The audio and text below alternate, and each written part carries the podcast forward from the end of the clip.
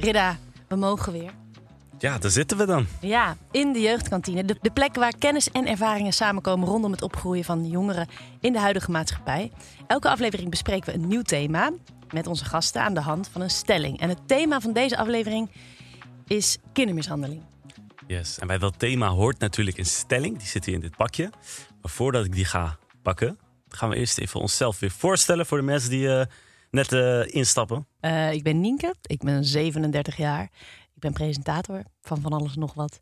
Eh, en in het kader van deze podcast goed om te noemen dat ik sinds een jaar moeder ben. Ja, ik ben Redda, 21 jaar oud. Ik kom uit Apeldoorn en ik ben ook presentator. Ik maak heel veel content. En dat soort ongein. Vandaag gaan we dus hebben over thema kindermishandeling. En daarbij hoort een stelling. En die stelling vormt natuurlijk het startpunt van onze, ons gesprek. Mhm. Eh, dus ik ga hem maar even erbij pakken en ik ga het even voorlezen. Ik durf er iets van te zeggen als ik het vermoeden heb dat iemand thuis te maken heeft met kindermishandeling. Ja, ik vind een stelling, hij komt nogal dichtbij. Wat, wat- wat- hoe zou jij hem beantwoorden? Mm, ja, ik vind het heel lastig. Ehm, ja, ten eerste, wat voor vermoeden is het? Het ligt een beetje aan de situatie, denk ik. Ik, zou, Mhm. het, ik zou het wel aangeven, maar bij wie? Maar heb je wel eens het vermoeden gehad van iemand om je heen? Nee, eigenlijk niet. Eigenlijk eh, is het volgens mij is het, ja, ik vind het dan wel heel lastig om eigenlijk dat te herkennen of zo, zo'n vermoeden. Hoe herken je dat? Hoe, waar, waar kan je dat aan zien? Of, eh, ik, ja, ik, heb Ja. dat, ik heb dat nog niet eerder meegemaakt, dus ik weet het eigenlijk helemaal niet. Nee, is denk ik ook wel lastig. Het gekke is, bij mij in dorp was er een meisje waarvan we dachten... Maar dat was, ja, ik weet ook niet hoe ik het heb herkend, maar het was meer zo, iedereen had het daarover. Precies, en dan ga je automatisch dat vermoeden krijgen waarschijnlijk. Ja, Maar je weet het niet zeker. En Nee. we gaan het hier eh, meer over hebben Ja. met, eh, met de experts en de tips. deskundigen. Ja, kijken wat we, hoe je dit het beste kan aanpakken. Precies. En de eerste staat al eh, weer klaar. Hey, hallo Gerard. Welkom, Gerard Zwart. Zo, je komt binnen vol in politieuniform. Ja, absoluut. Kom je zo van de straat? Eh, ja, ja, van de straat, maar ook van mijn kantoor natuurlijk. Wil je wat drinken? Eh, ja, graag een glaasje water. Glaasje water. Ga regelen. Hey Gerard, we vragen onze gasten altijd zichzelf even voor te stellen. Ja.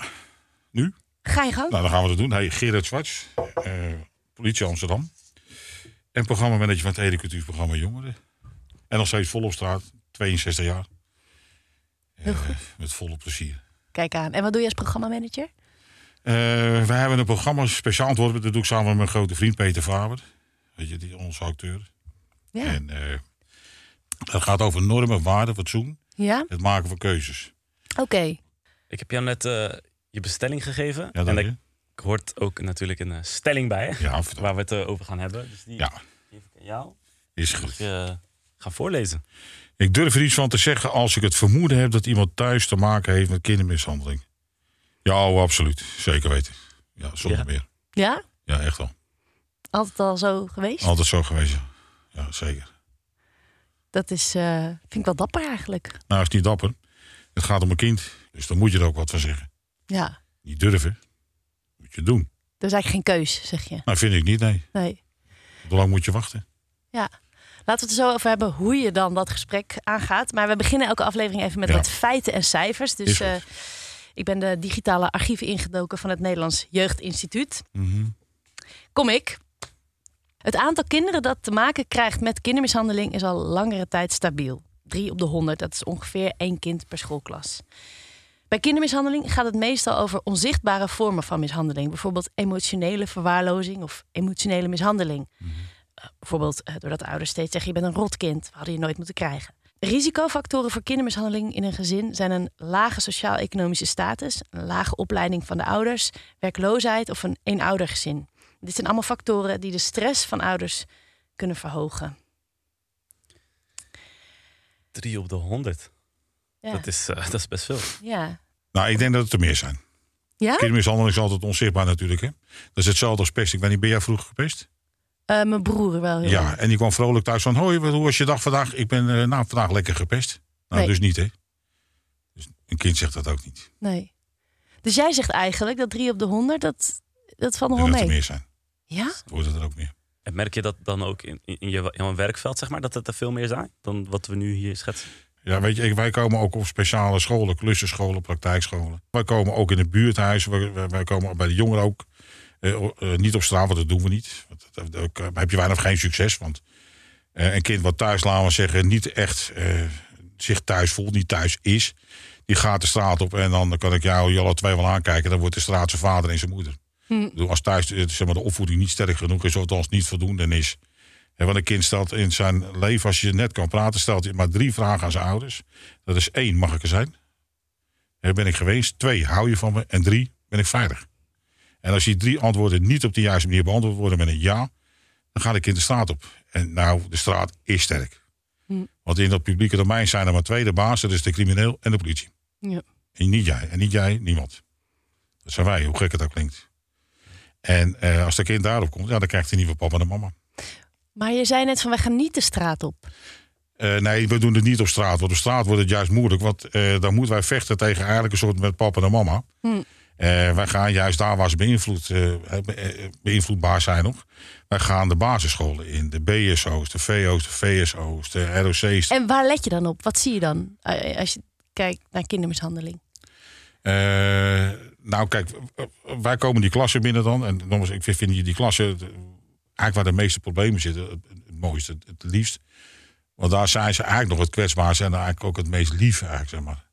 Want met het hele kleine stukje wat je ze geeft, dat hele kleine stukje liefde, dat, liefde en gewend zijn, daar zijn ze zo gevoelig voor. Dat je zelfs een knuffel van ze krijgt. Politie, hè? Ja, ja. en wat je, eh, eh, wat je dan daar eh, geeft, dat krijg je dan ook terug. En dan laat ze het ook zien van ja, ik wil eigenlijk niet naar huis toe, want ik wil liever op school blijven. Vakanties zijn dan ook echt een crime. En ze willen niet naar huis. Nee. Omdat ze weten dat ze thuiskomen waar ze niet veilig zijn. Ja. Maar wat kan je doen als agent? Die drie vragen moeten thuis goed beantwoord worden. Die, Echt goed beantwoord die je net zei, Ja, mag ik er zijn? Wordt er van me gehouden? Ja. Ben ik veilig? ja. En eh, buiten wordt ze dat ook geboden, alleen op een valse manier. En dat gaat ze hun leven kosten. Hm. Dat is biklaard. Ja. Daar gaan ze ook klappen krijgen. Bedoelt erkenning van de groep, van jongeren? Tuurlijk. Ja. daar zullen ze ook klappen krijgen, maar dat is een ander soort geweld. Geweld thuis. Dus als papa of mama je slaat uit onmacht of voedingsonmacht. Of, dan is elke klap die gegeven wordt, is pijn. Is verdriet. Is angst. En eh, een kind wat angst kent, dat, eh, ja, dat laat dat niet zien. Dat wordt hard. Je, je ziet natuurlijk heel erg veel vanuit je beroep, maar eh, Ja. je bent ook ervaringsdeskundige. Je hebt dat als kind zelf meegemaakt. Wat, kan je daar iets over vertellen? Ja. Dat vind ik niet zo erg. Eh, ik was twee toen stierf mijn moeder. En eh, ik was negen toen stierf mijn vader. En ik zat met mijn 2,5 zal ik in een Rooms-Katholiek eh, kinderthuis, dat dat heette. En dat was geweld. Ja? Ja, bruut geweld. Fysiek, slaan. Ja, nou, voor alles eigenlijk. Nee, dus jij bent eigenlijk niet door je ouders mishandeld, maar Nooit. door een ander systeem. Maar je was in ieder geval heel eenzaam. Oh, dat is, wel, dat is eenzaam. Ja. Ja. ja. Wat had je nodig? Wat, wat, wat- nu, nodig? Nu terugkijkend, jij bent nu agent, jij werkt eh, met kinderen die hetzelfde meemaken. Wat, wat heeft een kind als jij toen nodig? Wat kan je doen? Ja, wat heeft eh, nodig? Kijk, hoe moet je dat nou uitleggen? Kijk, de manier waarop ik met jou praat en met jou praat. Weet je, jullie interesseren me eigenlijk totaal niet. Even niet lullig bedoeld. eh, maar het kind in jullie wel. Althans, eh, de behoeftes die jullie nodig hebben, het verdriet en die pijn, dat interesseert me dan wel. Want daar steek je eigenlijk je handje vooruit, of je hand vooruit. En een kind doet eigenlijk dat ook.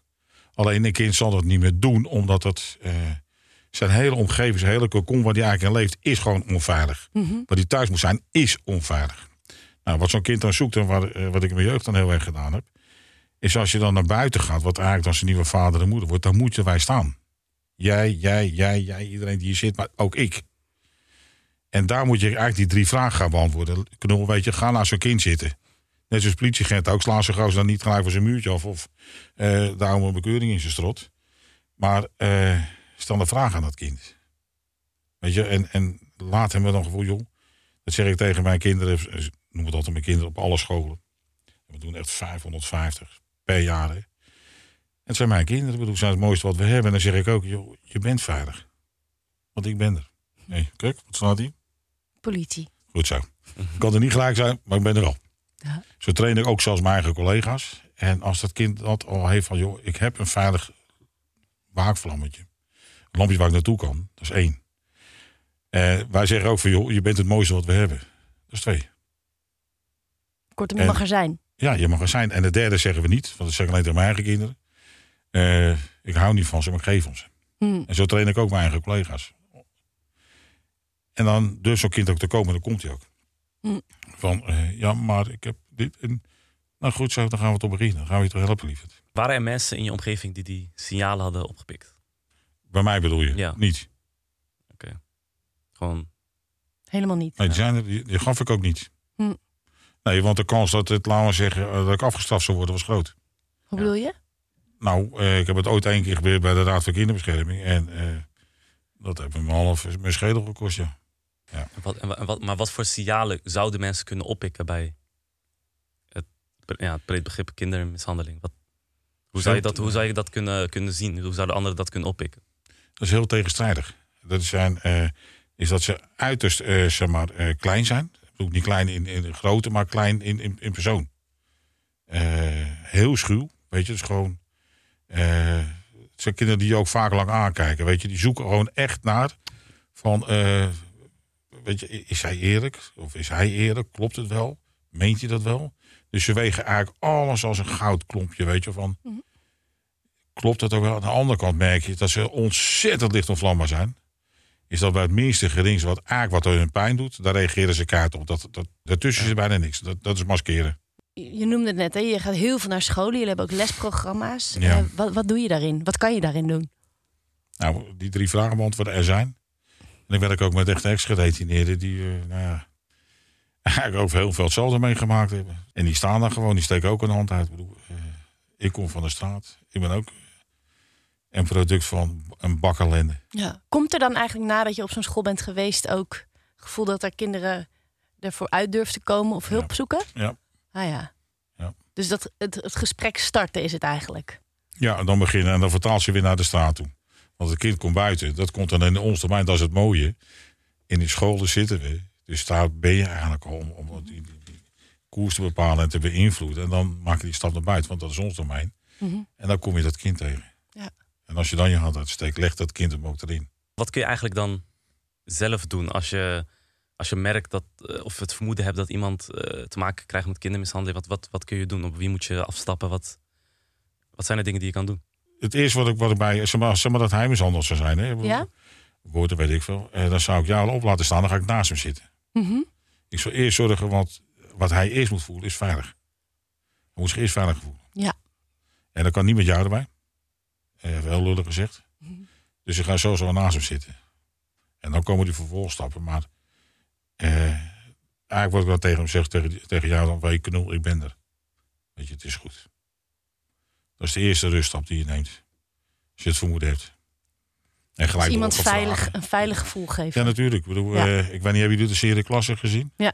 Heb je gezien wat daar gebeurde toen Oh, ik in die klasse stond? Met dat pesten? Ik, ik heb het gezien, het is wel een tijdje terug. Ja, ja.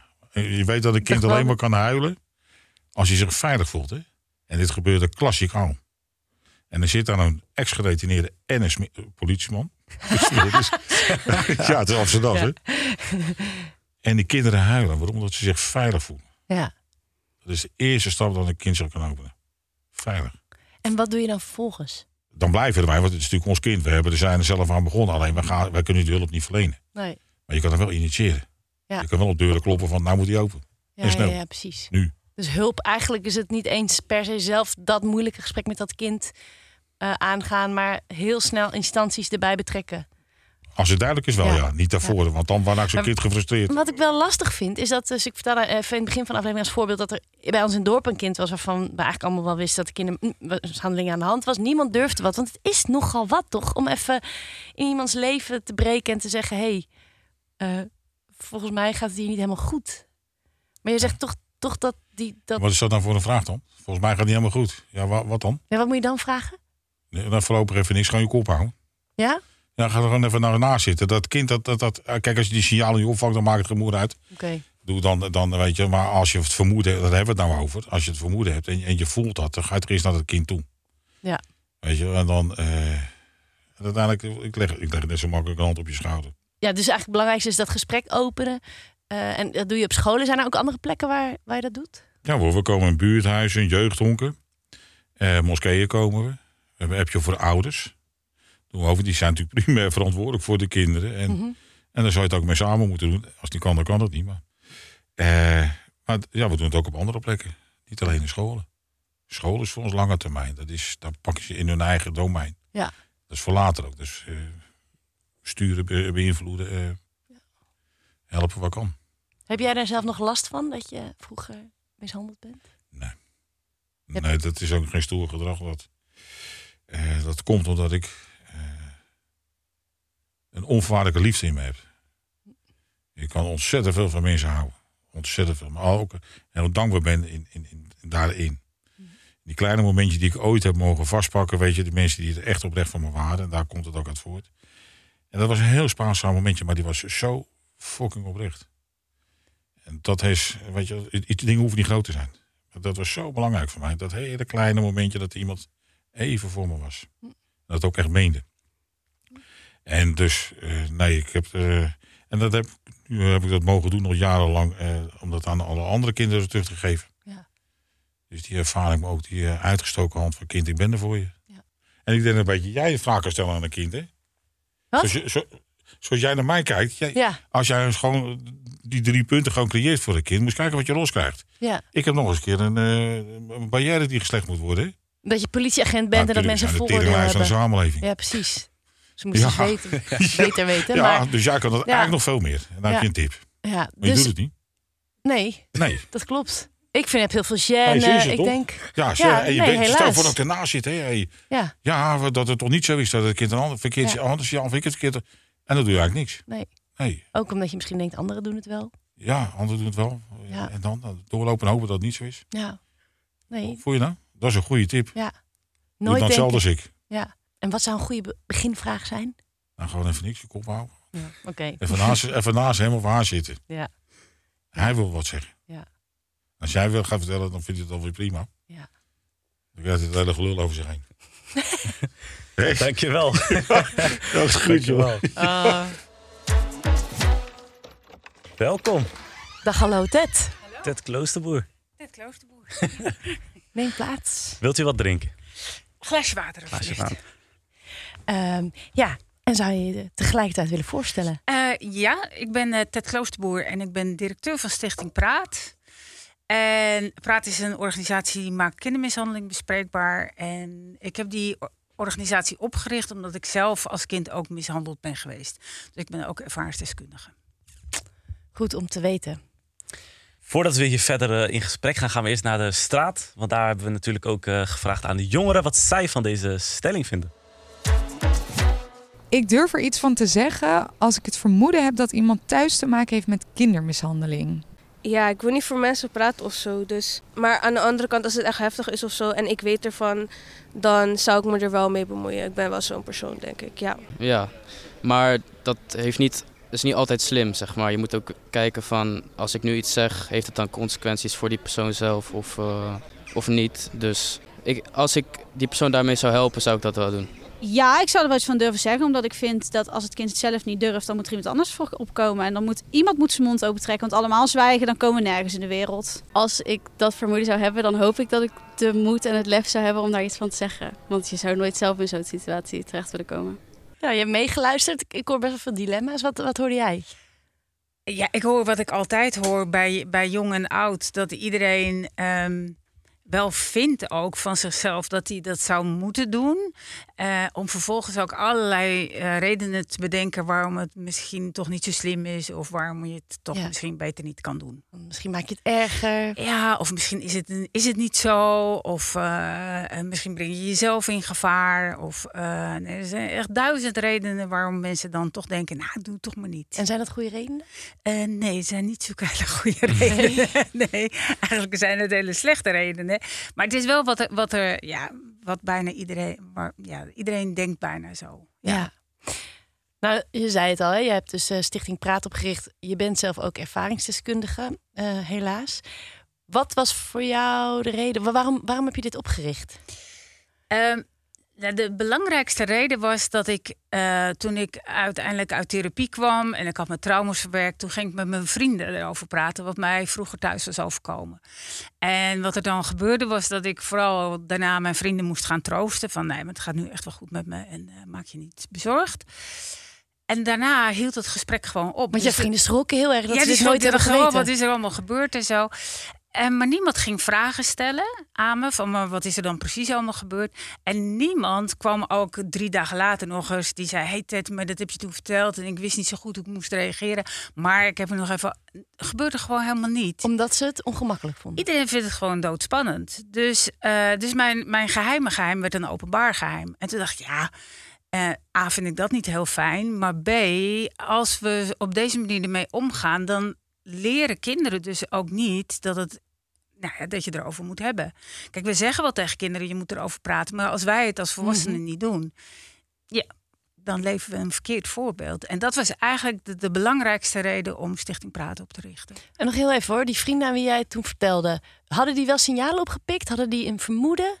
Ja, sommige, want sommige heb ik, eh, ehm, ehm, die had ik al leren kennen. En daarna ging ik op een gegeven moment in therapie. En nou, daar wisten ze ook wel iets van natuurlijk. Maar waar het allemaal over ging, daar had ik natuurlijk nooit over gesproken. Want dat deed ik ook niet. Ehm, dus voor hun was het ook wel nieuw. Ja. En ja, toen dachten ze wel, oh, maar daarom doet ze af en toe zo raar. Ja. dat, toen snapten, snapten ze dat wel. Maar het, het werd heel erg ongemakkelijk om vervolgens aan me te gaan vragen van, wat is er dan precies gebeurd met je? En kindermishandeling blijft natuurlijk ook een lastig thema. Dus dat heb je eh, zelf- zelf ook natuurlijk gemerkt. En er wordt vaak over ja, gezwegen, maar hoe, hoe komt dat? Waarom? Nou, omdat. Kijk, je hebt eh, aan de ene kant, eh, op een gegeven moment houdt goed opvoeden. Je hebt goed opvoeden en je hebt een soort paradijselijk opvoeden. En op een gegeven moment wordt het een beetje minder en het wordt steeds nog meer minder.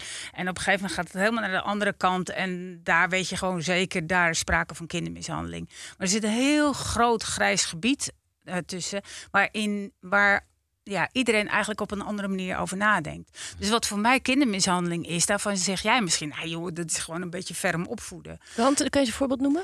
Ehm, ja, wat altijd een hele leuke discu- discussie geeft, is de pedagogische tik, zoals Ja. we die noemen. Een tik op de vingers ehm, eh, om een kind te corrigeren. Daarvoor, ah, hij is sowieso verboden in Nederland, want we mogen in Nederland kinderen niet slaan. Dat staat ook in het wetboek van het strafrecht. Maar daar, daar kan je met heel veel mensen enorm veel discussies over hebben. Van mag dat nou, is dat nou kindermishandeling of is dat geen kindermishandeling? Of je kind uitschelden met de enige regelmaat voor eh, als hij weer een onvoldoende heeft voor stomme ezel. Ja, is dat kindermishandeling? Is dat kindermishandeling of is dat geen kindermishandeling? Nou, daar kunnen we echt eh, nog een hele week over doorpraten. Wat vind jij? Ik vind dat dat wel kindermishandeling is. Kijk, voor mij is op het moment dat een kind schade ondervindt eh, door datgene wat een volwassene doet of zegt, of juist niet doet of zegt, dan is er sprake van kindermishandeling. Maar dat is ook zo ingewikkeld, want wat bij het ene kind schade toebrengt, hoeft bij het andere kind juist weer helemaal geen schade toe te brengen. En soms is die schade niet meteen duidelijk, maar wordt het pas jaren later duidelijk. Dus het is ook echt een, een ingewikkelde. En hoe, Ja. kan, hoe kan dat dan later, later duidelijk worden? Zeg maar, in wat voor, op wat voor manier? Nou, als je bijvoorbeeld eh, heel vaak hebt gehoord thuis dat je stom bent, ik noem maar wat. Ja. En, dan, en de- eerst denk je, nou ja, haal je je schouders erover op en denk je, nou, dat is helemaal niet zo erg. Eh, en op een gegeven moment ga je naar eh, bijvoorbeeld middelbare school of, of vervolgonderwijs. En dan kies je misschien wel voor een lagere opleiding, omdat je ervan overtuigd bent geraakt door al die opmerkingen dat je inderdaad stom bent. Terwijl dat helemaal niet zo hoeft te zijn. En dat is dan de schade die je oploopt. En dat heeft ook heel veel gevolgen voor de rest van je leven. Want misschien ga je dus wel een opleiding doen die ver onder jouw kunnen ligt. Of die helemaal niet bij je past. En als we even kijken naar zo'n ouder die dat doet. Kijk, in Ja. principe, veel ouders willen het beste voor hun kind. Maar wat zijn nou risicofactoren waardoor een, een, een ouder overgaat op dit soort gedrag?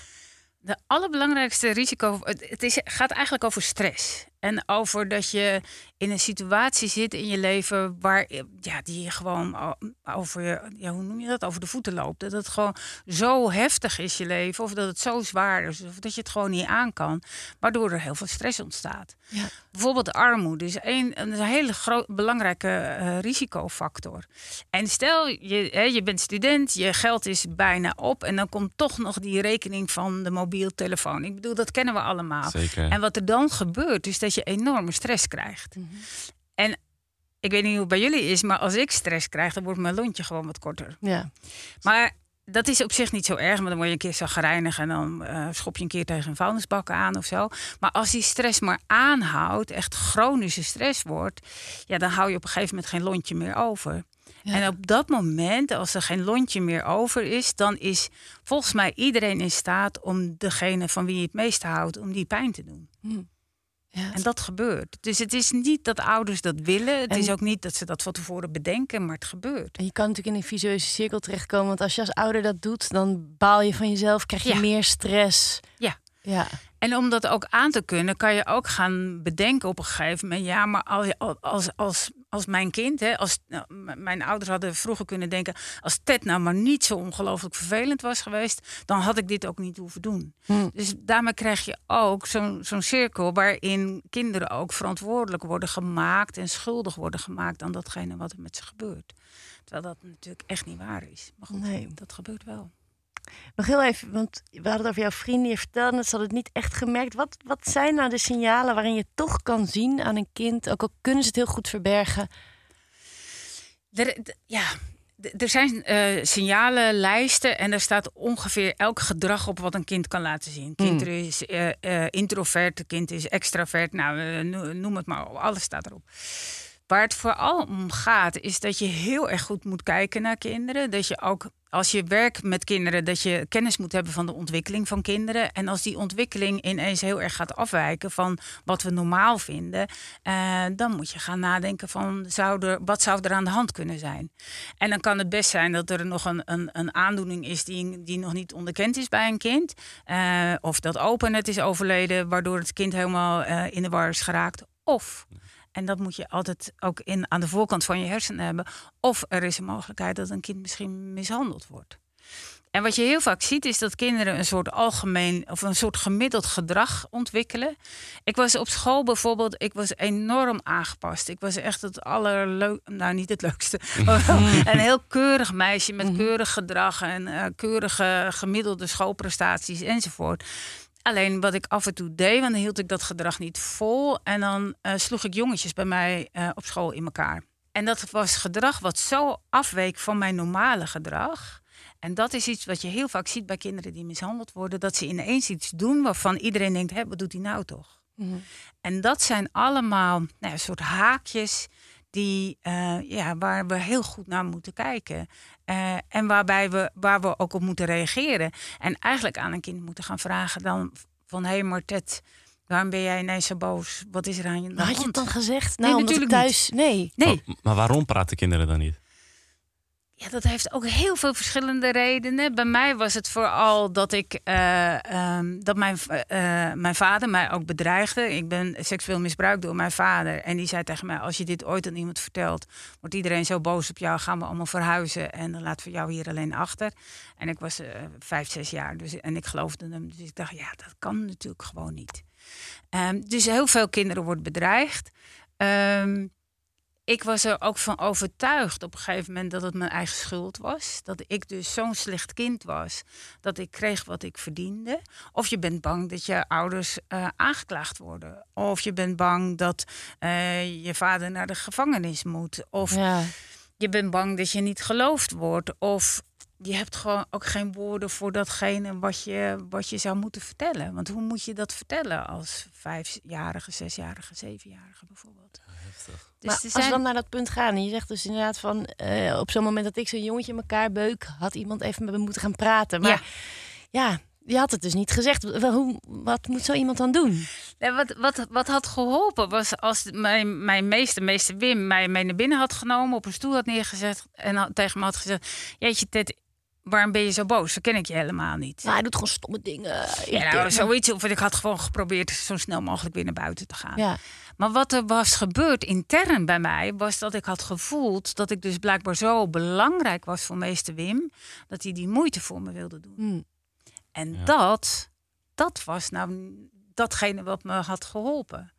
Dus heel vaak is het zo dat je de, dat je de situatie van deze kinderen in, deze gezinnen niet 1, 2, 3 kan veranderen. En het is soms ook heel erg lastig om er precies achter te komen wat er nou aan de hand is. Maar als je vermoedens hebt van hey, het gaat niet zo goed met een kind. En dan zou misschien wel sprake kunnen zijn van kindermishandeling.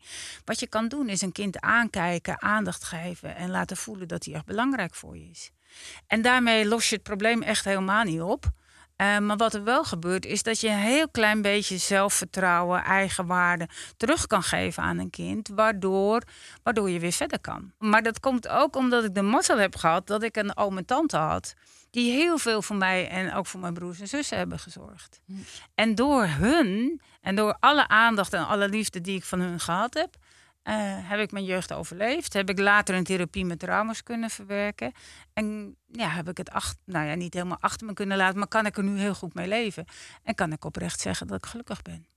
Maar kan je nu ook, je kan nu ook zonder oordeel zeg maar terug naar je ouders kijken? Of Ja, dat is mij wel gelukt ondertussen. En op een gegeven moment eh, heb ik ook bedacht van ja, ik kan boos blijven. Maar als ik boos blijf, dan blijf ik aan ze vastzitten. Want dan kan ik niet meer verder.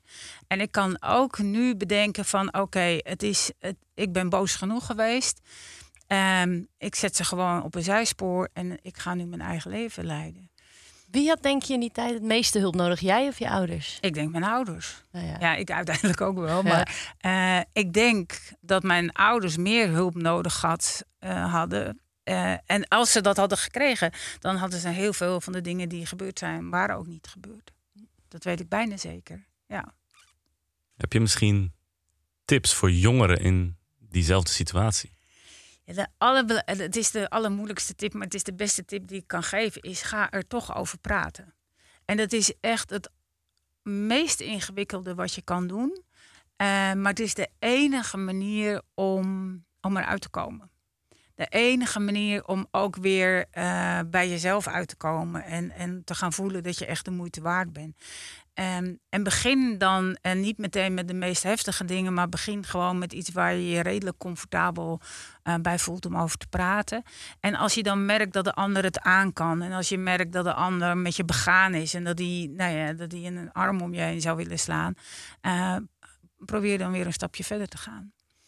Want je, je, je komt er niet in je eentje uit. Dat gaat gewoon niet lukken. Eh, en je hebt, daar, ja, je hebt daar andere mensen bij nodig. Dus praten is volgens mij ja, echt het aller, aller, allerbelangrijkste wat je kan doen. En het is tevens het alleringewikkeldste om te doen.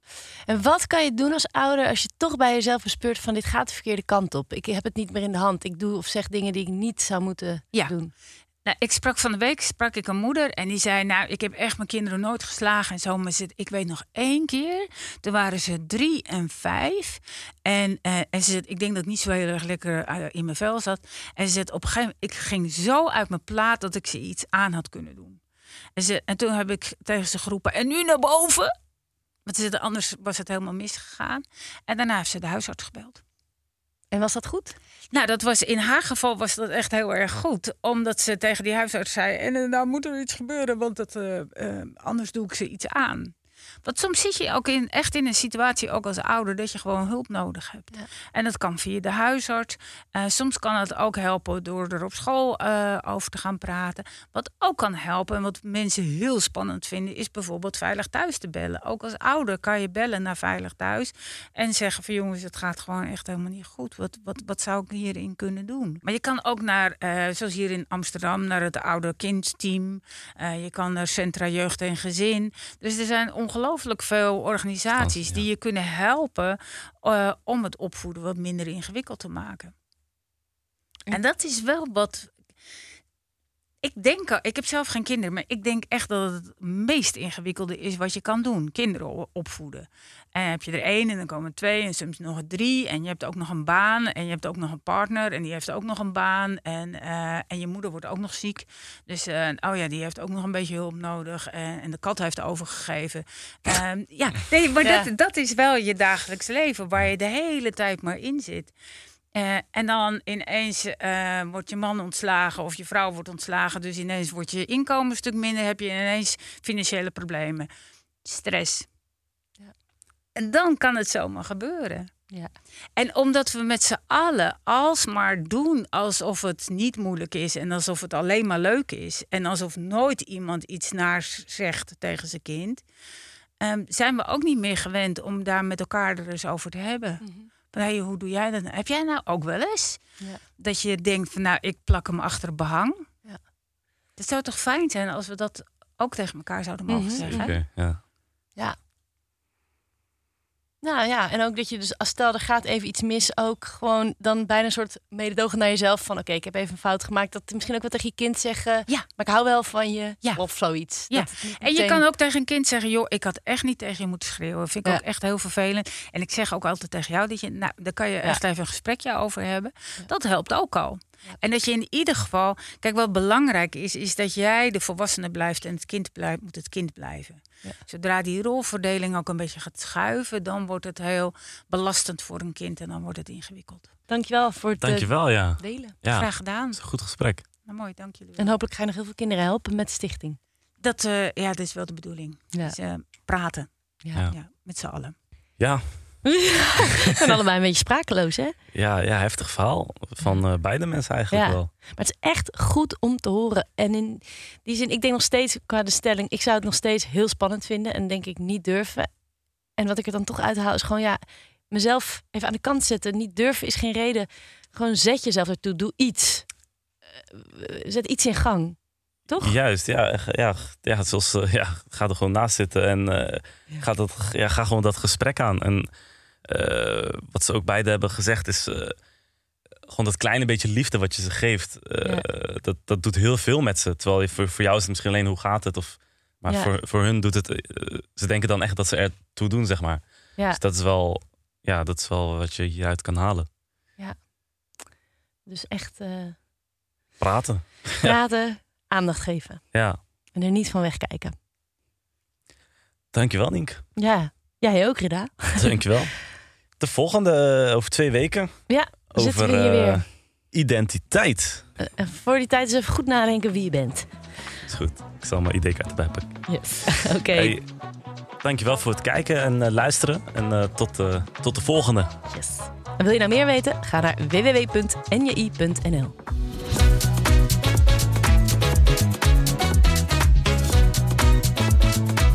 Een podcast van het NJI.